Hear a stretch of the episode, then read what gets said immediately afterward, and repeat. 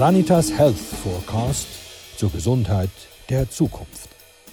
Frank Baumann im Gespräch mit Patrick Kramer.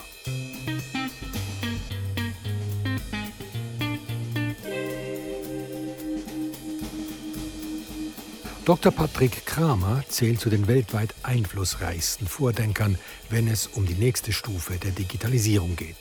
Der Mensch selbst als Homo Deus. In seiner Vision wird die digitale Transformation den Menschen immer mehr verändern. Der Chief Cyborg Officer ist Gründer und Geschäftsführer der Plattform DigiWell, Upgraded Humans, Familienvater, Hundehalter und Biohacker. Patrick Kramer, die halbe Welt redet von Biohacking. Was ist Biohacking? Also ein Hacker ist grundsätzlich jemand oder ein Hack ist etwas, wo ich mit unorthodoxen Do-it-yourself-Methoden ähm, ein gewünschtes Ziel erreichen möchte. Und zwar etwas, was vorher noch nicht so allgemeingültig gemacht wird. Neue Wege gehen, neue Sachen auszuprobieren. Ähm, für uns ist ein Hacker jemand so, ich sage nur Thema Computerhacker, schwarze Kapuze, der sich unerlaubt irgendwo einhackt und ähm, infiltriert. Aber grundsätzlich auch die ersten Menschen waren Biohacker, die fingen plötzlich an, vielleicht ihr, ihre Nahrung zu kochen. Einfach mal was Neues ausprobieren. Ähm, und so, solange etwas noch nicht Mainstream ist, können wir eigentlich vom, vom Hacking sprechen.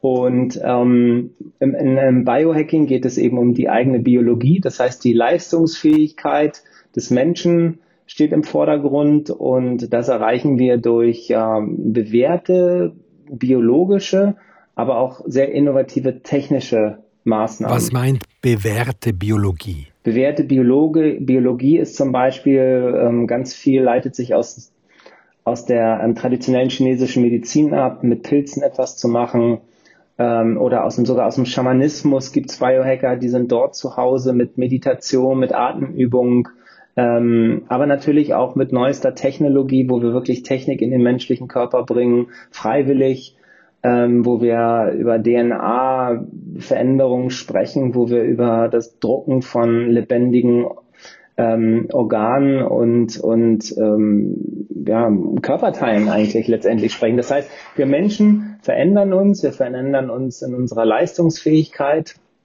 ähm, um quasi länger gesund zu leben, um möglichst lange gesund zu leben und uns an unsere Zeit besser anzupassen. Es gibt einen sehr schönen Spruch, ähm, wie ich finde, der heißt, ähm, die Menschheit wird nicht Millionen von Jahren warten, bis die Evolution unseren, unser Gehirne und unsere Körper angepasst hat.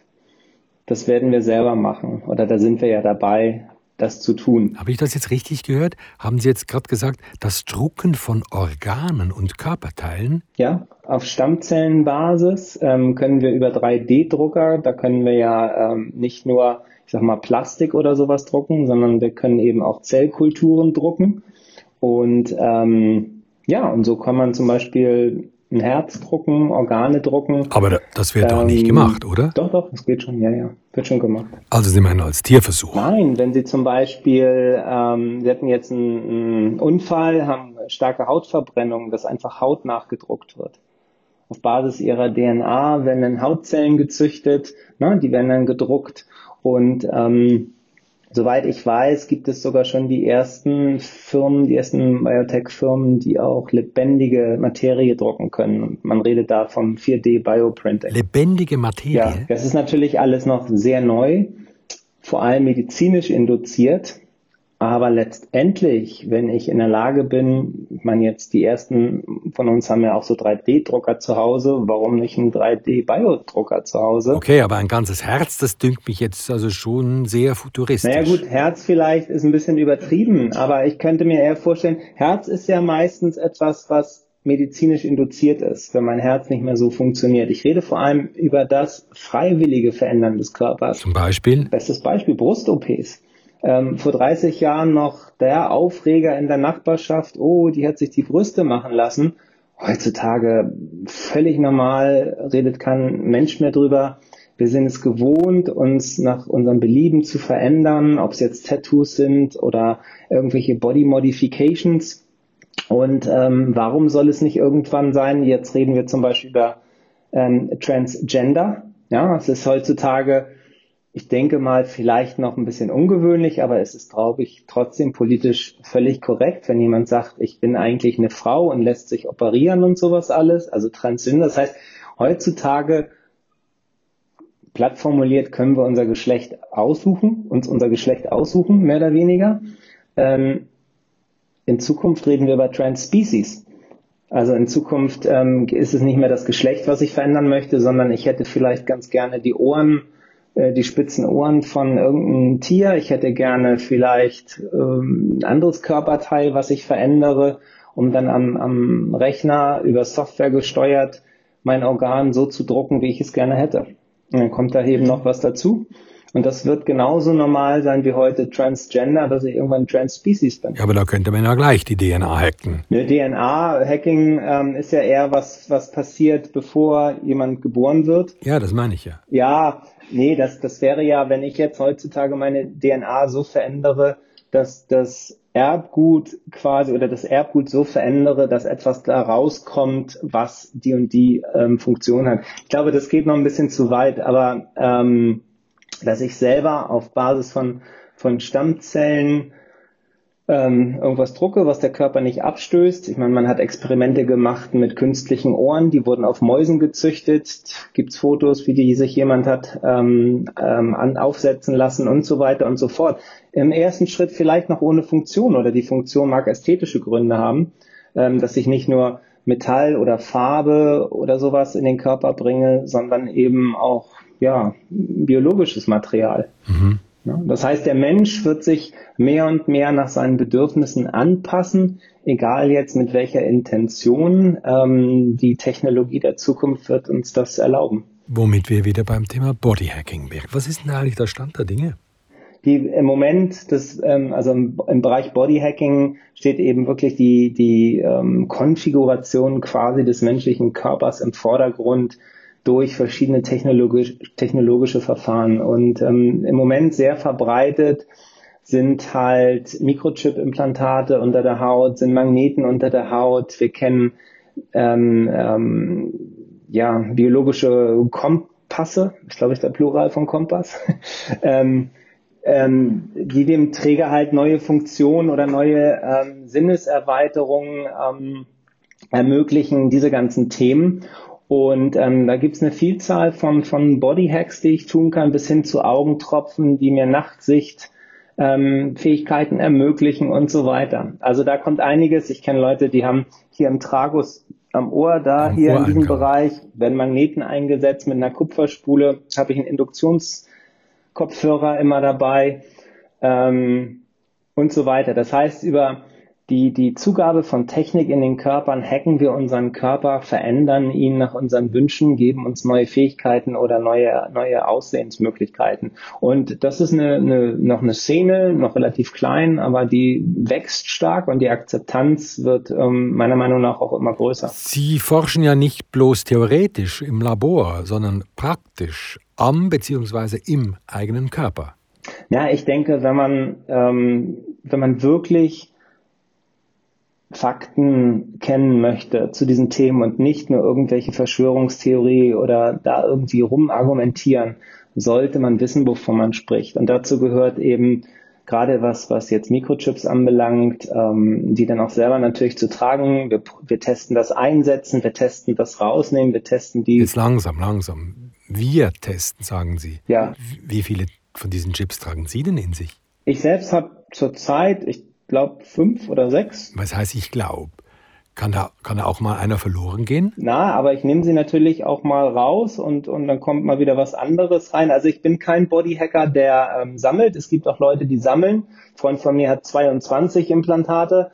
Ähm, ich gehöre eher dazu, ich, ich mache Pack rein, experimentiere damit rum ähm, ziehe mein Fazit und dann fliegt mal wieder was raus und was Neues kommt rein.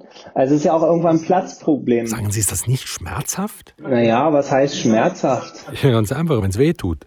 Aber wenn man es aushält, dann kann man praktisch beliebig viele dieser Mikrochips einbauen. Sehe ich das richtig? Ja, aber Sie müssen natürlich auch darauf achten, dass Sie zum Beispiel Implantate, die auf gleichen ähm, Frequenzen unterwegs sind, nicht direkt nebeneinander packen. Also da muss man technisch schon ein bisschen gucken, dass ich nicht Hoch- und Niedrigfrequenz, also muss, ähm, kann beieinander sein, aber zwei Hochfrequenzimplantate würde ich nicht direkt nebeneinander legen.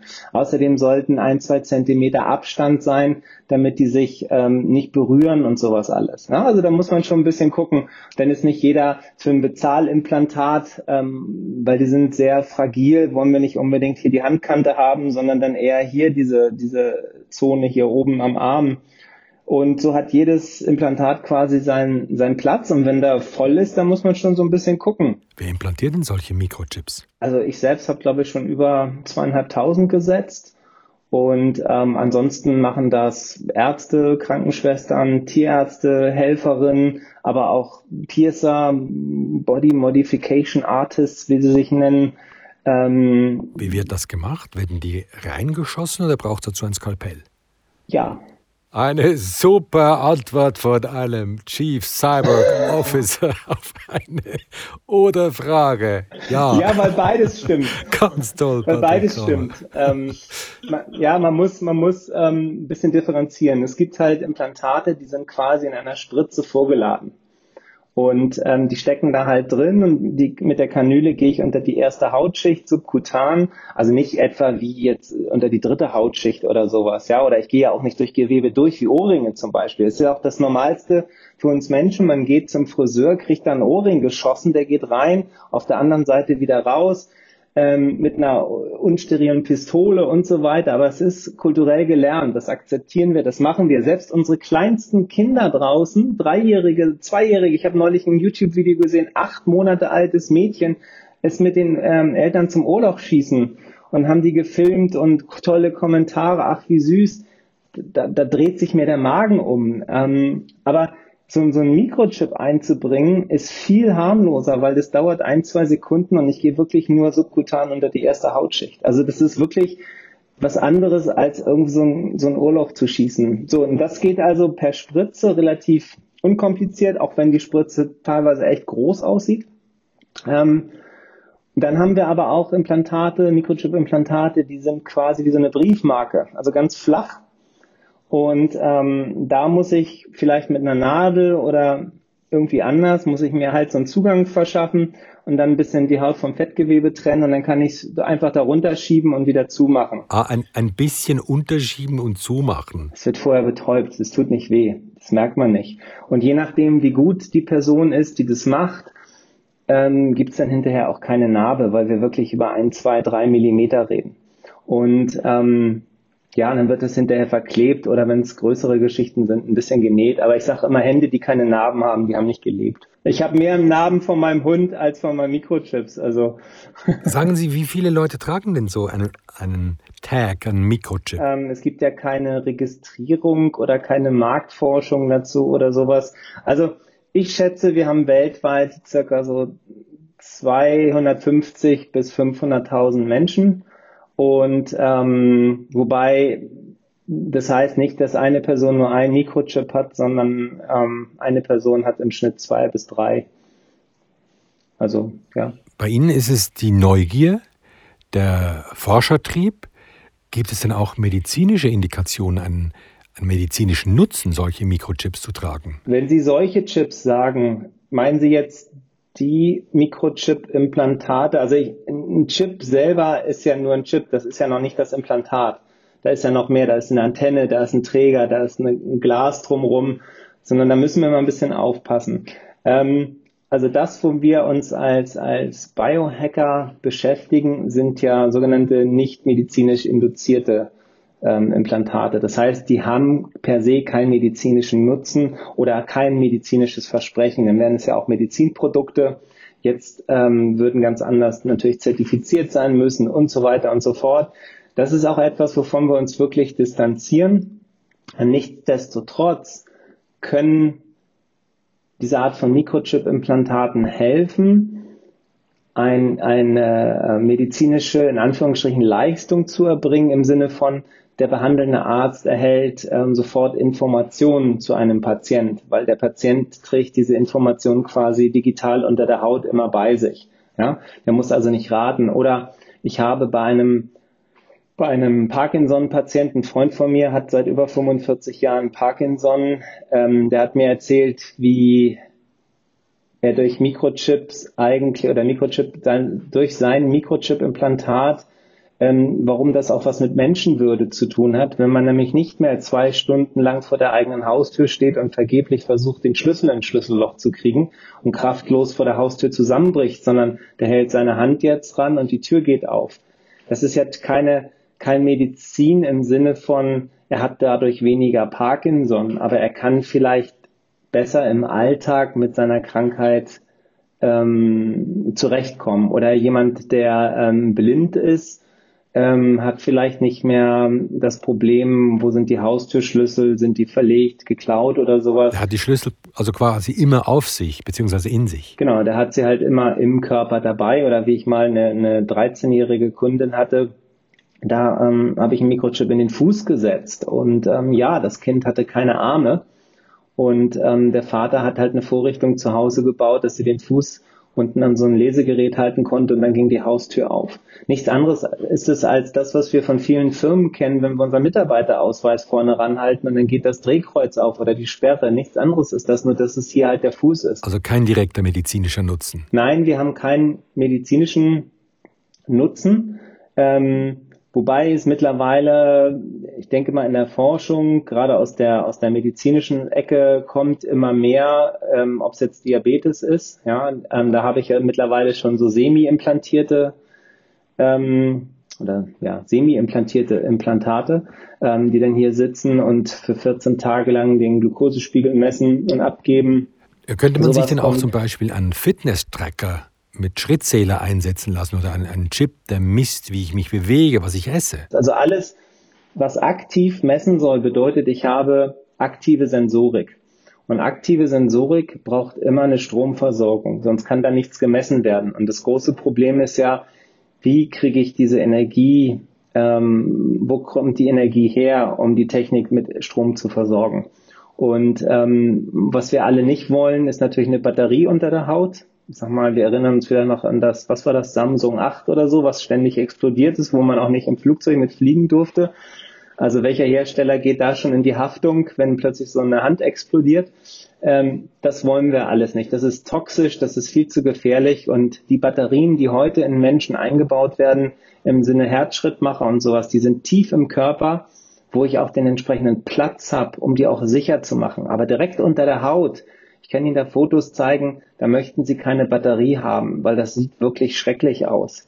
Ähm, das ist dann natürlich auch ästhetisch, weil das sieht man, das zeichnet sich ja ähm, ab. Und wie gesagt, eine toxische Batterie unter der Haut bin ich nicht so begeistert. Darum sind auch diese ähm, Diabetesimplantate im Moment äh, ja quasi nur so semi unter der Haut.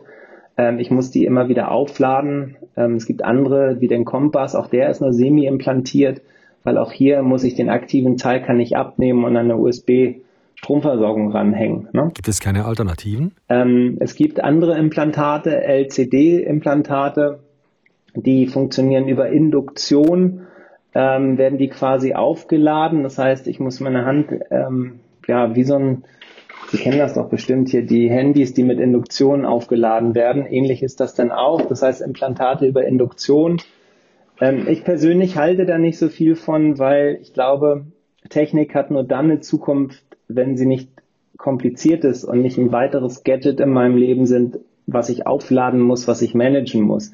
Sondern wenn ich zum Beispiel Implantate habe, die Strom brauchen, dann sollen die sich nachts aufladen, wenn ich darüber gar nicht denke. Das heißt, ich mache vielleicht eine, eine Spule in meinem Bettlaken und während ich da liege, ähm, lade ich dann meine Implantate vielleicht automatisch auf. Sowas könnte ich mir vorstellen.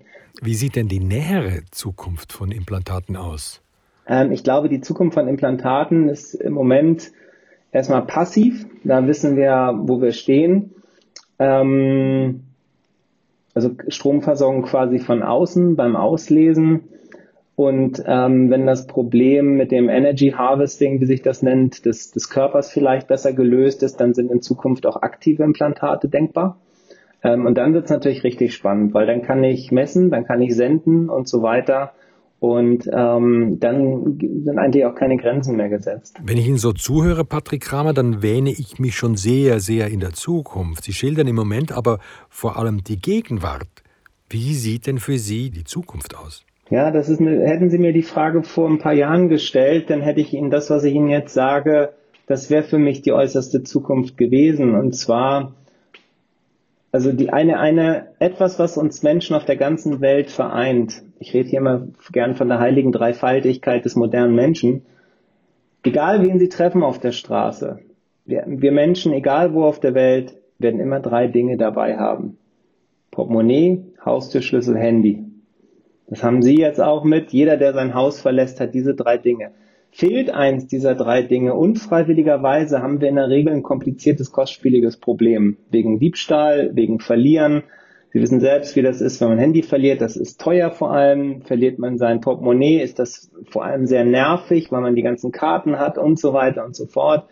Ähm, Schlüssel sowieso mit Turmschlüsseldienst. Das heißt, diese drei Dinge, die wir so selbstverständlich mit uns rumschleppen, da war mal die Vision, dass wir gesagt haben, es wäre doch toll, wenn man auf diese drei Dinge verzichten kann, sein Geist quasi frei machen kann von der Notwendigkeit, diese Sachen immer dabei haben zu müssen, aber trotzdem die technischen Möglichkeiten haben des Aufmachens der Tür zu Hause, des Bezahlens und der Kommunikation.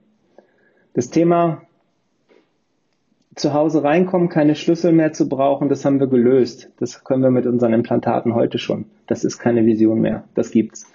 Das Thema Bezahlen haben wir mittlerweile gelöst. Das können wir mit Implantaten auch machen.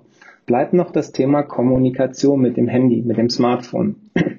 Vor einigen Jahren war das für mich die große Vision in der Zukunft, dass wir irgendwann keine Handys mehr brauchen, die wir in der Hand halten, sondern äh, quasi, dass wir diese Technologie hier, die ja auch immer kleiner und immer leistungsstärker wird, dass die quasi ja in den menschlichen Körper einzieht, ohne dass und wir sie nutzen können, aber ohne dass wir dieses Gerät mit uns rumschleppen müssen, sichtbar. Und wie lösen Sie dieses Problem? Wäre doch super, wenn ich etwas im Körper habe, mit dem ich genauso kommunizieren, SMS, WhatsAppen kann, wie auch immer, das Netz surfen kann, telefonieren kann, aber ich brauche dieses Device nicht.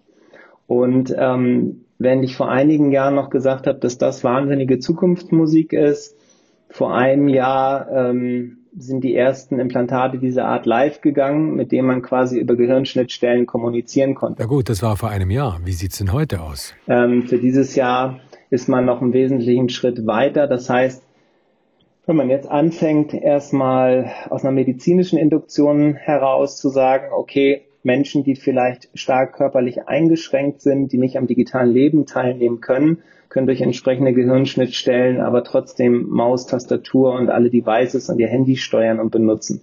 Das sind jetzt die ersten Schritte. Das heißt, die Implantate dafür gibt es. Es gibt mittlerweile die, ähm, die Maschinen, wie diese Implantate eingesetzt werden ins Gehirn. Es gibt die Übertragungskanäle dafür. Es gibt das BrainNet, wo quasi Gedankenströme über, über das Internet, im besonderen Bereich des Internets übertragen werden, empfangen werden können. All das gibt es mittlerweile schon.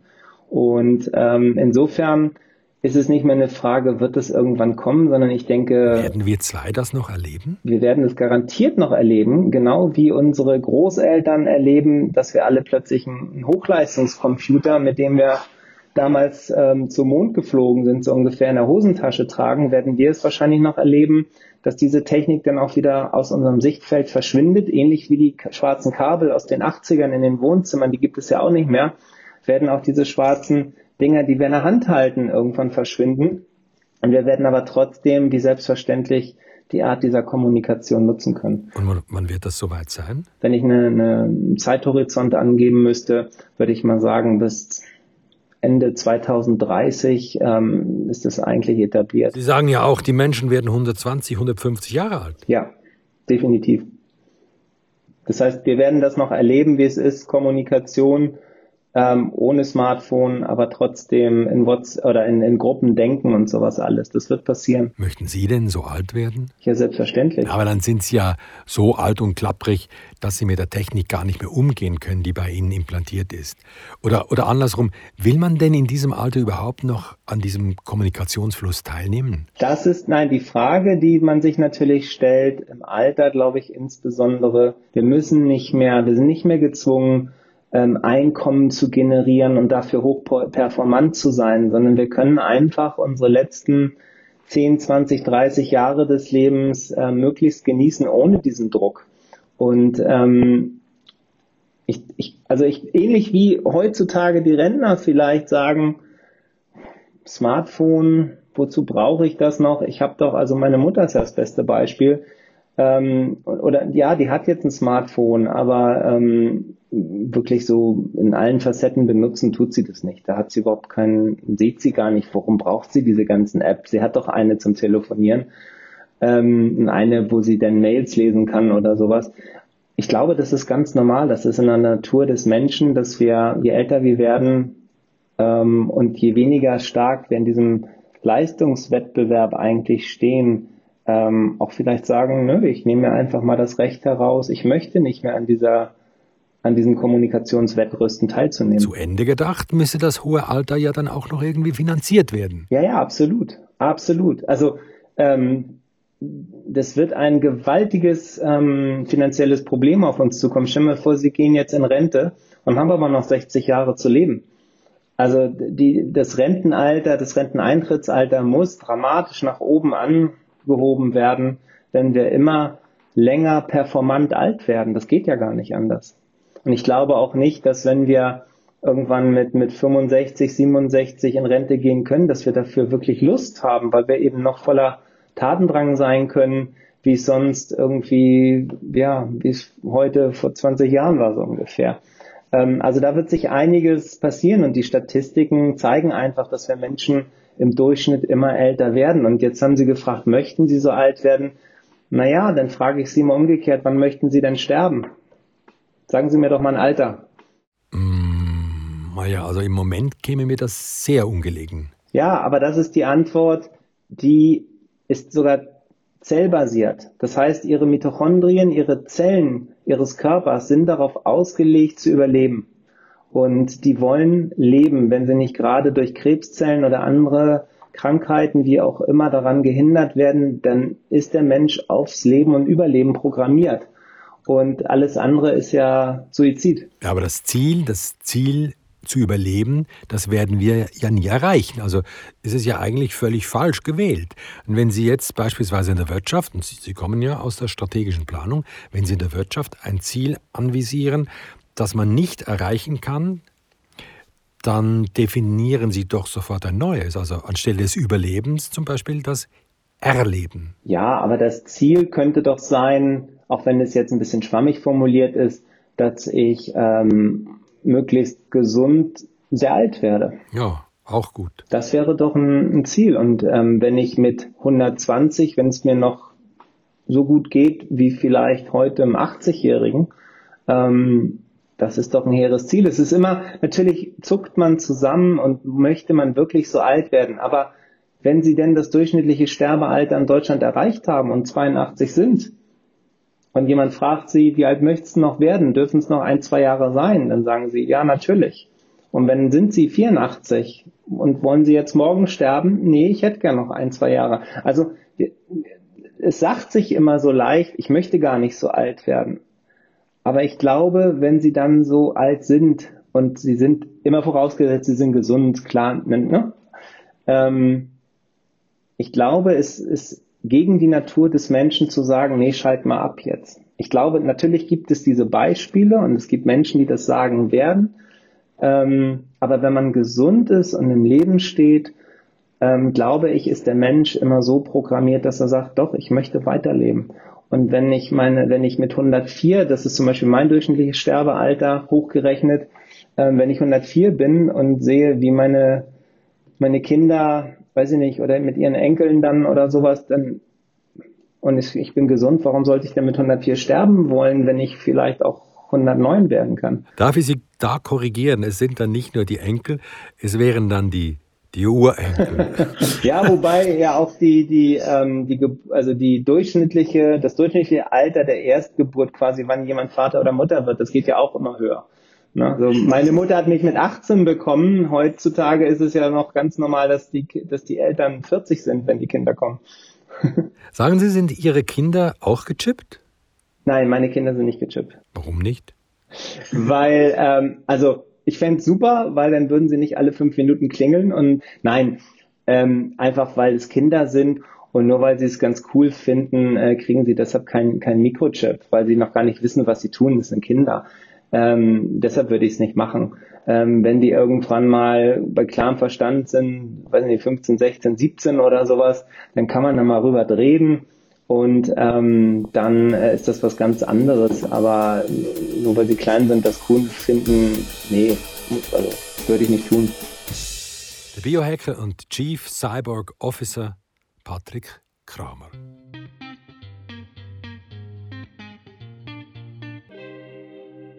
Weitere Einblicke in die Gesundheit der Zukunft finden sich im Bestseller Sanitas Health Forecast.